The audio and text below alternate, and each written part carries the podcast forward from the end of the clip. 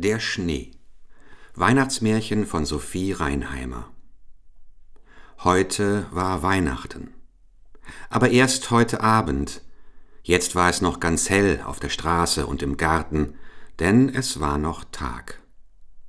Heute Abend ist Weihnachten, zwitscherten die Spatzen sich im Garten gegenseitig zu, und dann flogen sie zu den Bäumen und Sträuchern hin, um es denen zu erzählen aber sie wussten es schon. Wir haben gesehen, wie der Christbaum in das Haus getragen wurde, sagten sie. Die Spatzen hatten aber noch viel mehr gesehen, denn neugierig wie sie nun einmal waren, hatten sie sich den ganzen Nachmittag auf dem Fensterbrett herumgetrieben und in das Zimmer geguckt, worin die Weihnachtsbescherung aufgebaut war.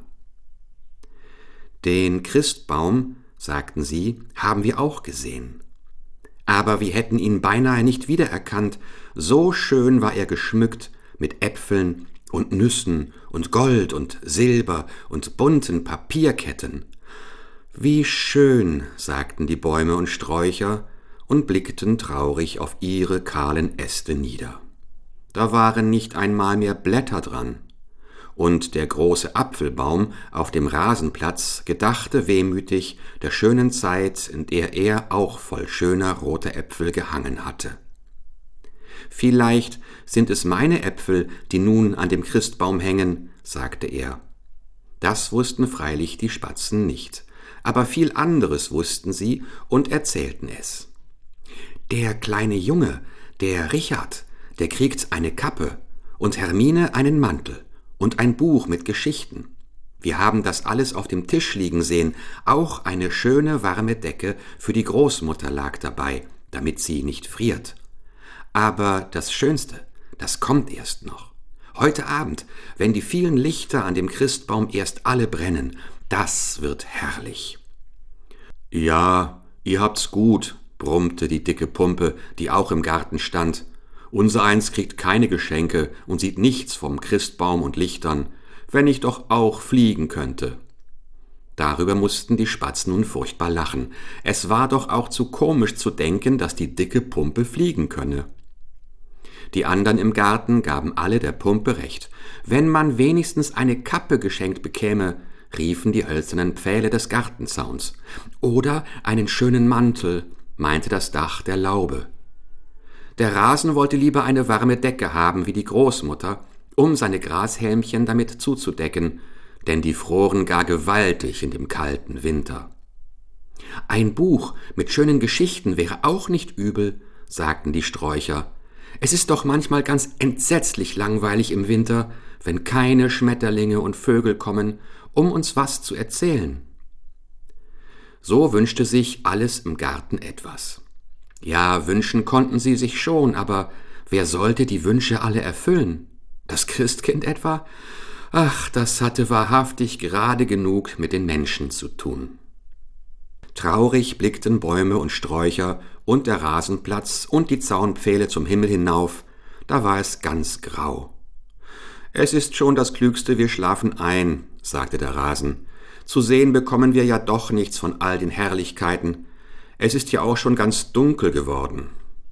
Die anderen dachten das auch, und bald darauf war es im ganzen Garten mäuschenstill.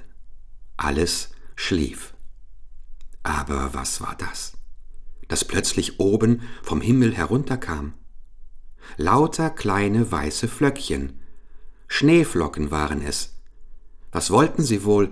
Warum kamen sie herunter auf die Erde? Und so leise kamen sie, so leise, dass man sie gar nicht hörte, und nur ganz sachte sprachen sie miteinander. Wie kalt das ist, flüsterten die einen. Es ist nur gut, dass uns Mutter Wolke unsere weißen Sternmäntelchen angezogen hat. Sie waren sehr stolz auf ihre schönen weißen Sternmäntel, und die kleinsten von ihnen tanzten in der Luft herum vor lauter Vergnügen. Ein paar ganz große Flocken waren auch dabei aber sie flogen schön langsam und vernünftig ihres Weges daher und hielten auch die andern zur Ordnung an.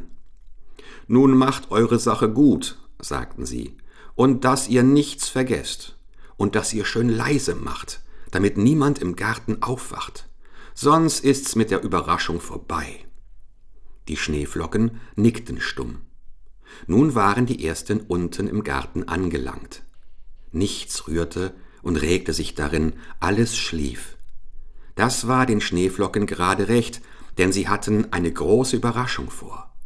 Leise wanderten sie zu den schlafenden Sträuchern und zu den Bäumen hin und schmückten sie fein zierlich aus.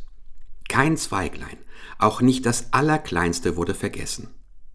Es sah aus, als wäre alles in Zucker getaucht, und wie flink die kleinen Schneeflocken bei ihrer Arbeit waren und wie leise sie sie taten. Es war sehr gut, dass es so viele Schneeflocken waren, denn es gab eine Menge zu tun. Das Dach der Laube sollte einen Mantelkragen bekommen, so wie es sich einen gewünscht hatte. Das war aber gar nicht so leicht, denn die Laube war schon alt und hatte keinen so festen Schlaf mehr. Sie knackste manchmal ganz unheimlich, so dass die Schneeflocken sehr erschraken und schon dachten, die Laube könne aufwachen. Aber sie hatte nur im Traum geknackt, so wie die Menschen manchmal im Traum sprechen. Am meisten Arbeit aber machte doch die Decke für den großen Rasenplatz. Die guten Schneeflocken gaben ihre eigenen Sternmäntelchen dazu her. Viele, viele tausend davon lagen schon auf dem Rasen. Aber immer noch war die Decke nicht dick und warm genug, und es mussten immer und immer noch Schneeflocken vom Himmel herunterkommen und ihre Mäntelchen oben drauflegen. Endlich, endlich war die Decke fertig. Es war eine prachtvolle Decke, so frisch und weiß und warm. Nun froren die armen Grashelmchen sicher nicht mehr. Ist nun alles fertig? fragten die Schneeflocken. Ach nein, ach nein, flüsterte es in allen Ecken und Enden. Wir sind noch lange nicht fertig. Es sind aber auch so entsetzlich viele Kappen, die wir aufzusetzen haben. Helft uns doch, helft uns doch, sonst kommt der Morgen und wir sind noch nicht fertig. Nun ging es aber husch, husch an das Austeilen der Kappen. Jedes Ding im Garten, das noch nichts bekommen hatte, bekam ein weißes Schneepelzkäppchen aufgesetzt, jeder Stein, jeder Pfahl am Zaun, sogar die alte Pumpe bekam eins. Weil es aber so arg in der Eile ging, kam es wohl vor, dass eins oder das andere eine Mütze bekam, die ihm zu groß oder zu klein war, oder dass sie ihm schief auf dem Kopfe saß aber das schadete nichts. Die Hauptsache war, dass niemand vergessen wurde und dass man bald fertig war. Und man war bald fertig. Nun brauchte keine Schneeflocke mehr zu kommen, nur noch ein paar wurden von der Mutterwolke hinabgeschickt, die sollten nachsehen, ob die anderen ihre Sache gut gemacht hatten. Das hatten sie wirklich. Man konnte mit ihnen zufrieden sein, und nun war wieder alles ganz still im Garten. Aber dann, am andern Morgen, das hättet ihr sehen sollen, das war ein Erstaunen, ein Jubel und eine Freude, als nach und nach alle aufwachten und die Bescherung sahen. Die Sträucher wagten sich nicht zu rühren, aus Angst, etwas von dem herrlichen Schmuck zu verlieren. Der Rasenplatz war glücklich über die schöne, warme Decke, die alte Laube aber, die sonst immer am ersten aufgewacht war vor Kälte, die wachte heute zu allerletzt auf, so gut hatte sie in ihrem warmen Kragen geschlafen. Am allermeisten Vergnügen hatten aber doch die Zaunpfähle. Dürfen wir diese schönen Kappen nun wohl immer behalten? fragten sie. Aber der Morgenwind, der gerade des Weges daherspazierte, gab ihnen gleich die gehörige Antwort darauf. Wo denkt ihr hin? sagte er. Wartet nur, bis die Sonne kommt, die wird sie euch von den Ohren ziehen. Sie mag solche Verwöhnungen nicht leiden. Er ärgerte die Leute gern ein bisschen, der Morgenwind. Pfff, machte er und blies noch rasch im Vorbeigehen dem einen Strauch ein bisschen von seinem Schmuck herunter, so dass ein kleines, weißes Schneewölkchen in die Höhe flog. Nun kam noch ein anderer Besuch in den Garten, ein Rabe, ganz feierlich, im schwarzen Anzug. Er habe von der herrlichen Bescherung gehört und komme, sie sich anzusehen, sagte er Dabei nahm er auf der alten Pumpe Platz. Was haben Sie denn da für eine Schlafmütze auf? fragte er. Sind Sie so faul, dass Sie eine brauchen? Und dabei hob er das eine Bein und strich der Pumpe die schöne neue Kappe vom Kopfe herunter. Mach, dass du fortkommst, Grobian, sagte sie und drohte ihm mit ihrem Schwengel, so dass der Rabe Angst bekam und fortflog. Ich will einmal probieren, wie sich's auf dem neuen Teppich geht, sagte er. Ganz schön, nur ein bisschen glatt ist er, so ganz ohne Muster, ich will mal eins darauf machen. Und nun hüpfte er auf dem Teppich herum, und überall, wo er hinhüpfte, gab es Striche, so dass der Teppich wirklich ganz gemustert aussah. Die anderen fanden, dass der Teppich früher viel schöner gewesen war, aber dem Raben gefiel es so viel besser. Und er hätte sicher noch mehr Muster auf den Teppich gemacht, wenn, ja wenn nicht plötzlich mit großer Geschwindigkeit etwas Rotes dahergesaust gekommen wäre. Es war ein Schlitten. Die Kinder hatten ihn zu Weihnachten bekommen und freuten sich nun sehr, dass das Christkind ihnen auch Schnee dazu geschickt hatte. Rings um den Rasen herum ging die fröhliche Fahrt. Dann wurde Halt gemacht, und nun kamen die Schneeballen an die Reihe. Hui, da flogen sie. Hier einer, da einer. Es war ein großes Vergnügen, ein richtiges, echtes Wintervergnügen. Aber das Schönste kam noch. Das Schönste war ein Schneemann, den die Kinder aufbauten, gerade vor der alten Laube, als stehe er Schildwache davor. Es war ein prächtiger Schneemann, er musste jedem gefallen, und er gefiel auch allen. Ein netter Kamerad, den wir da bekommen haben, sagten die Zaunpfähle. Hoffentlich versteht er sich auch aufs Erzählen, damit wir ein wenig Unterhaltung haben. Es wagte aber niemand, den Schneemann anzureden. Glücklicherweise fing dieser von selbst an. Guten Morgen, sagte er. Guten Morgen, antwortete es von allen Seiten. Es ist schönes Wetter heute, sagte der Schneemann, etwas anderes fiel ihm gerade nicht ein. Ja, aber heute Nacht hat es geschneit. Hm, machte der Schneemann, natürlich hat es geschneit. Stände ich sonst hier? Nein, dann hätte ich sicher mit der Wolke noch ein gut Stück weiterreisen können und hätte noch viel von der Welt gesehen. Ei, sagten die Sträucher, Sie haben gewiss schon schöne Reisen bis hierher gemacht. Wollen Sie uns nicht davon erzählen? Ähm, gern, sagte der Schneemann, und dann erzählte er. Ihr habt doch vorhin die Kinder in ihrem Schlitten fahren sehen. Das war ein Vergnügen, nicht wahr? Was würden diese Kinder wohl erst für ein Vergnügen haben, wenn sie in dem Land wohnten, von dem ich mit der Schneewolke hergereist bin? Da liegt nämlich das ganze Jahr hindurch Schnee, so dass man immer Schlitten fahren muss. Das ist lustig, nicht wahr? Die Schlitten werden aber dort von großen Tieren gezogen, man nennt sie Rentiere. Die armen Tiere. Der Schnee deckt ihnen oft alles Futter auf der Erde zu. Sie müssen es sich erst unter dem Schnee hervorholen. Ich habe sie mit ihrem großen Geweihen den Schnee fortschaufeln sehen.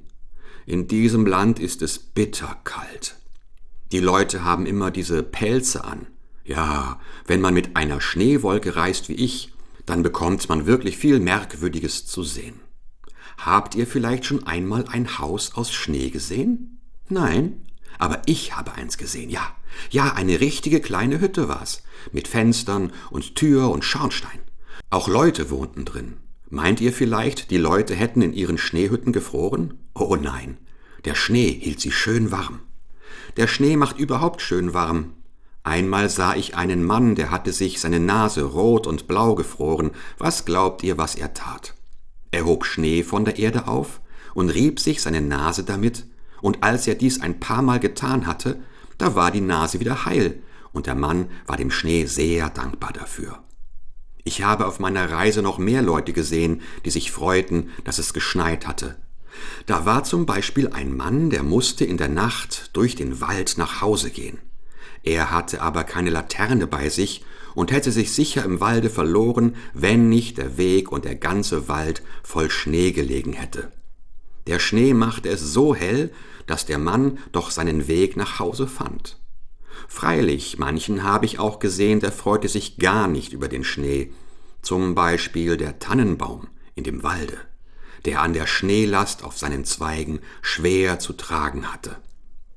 oder die Leute, denen der Schnee eine hohe Mauer vor die Tür gebaut hatte, so dass sie gar nicht herauskommen konnten.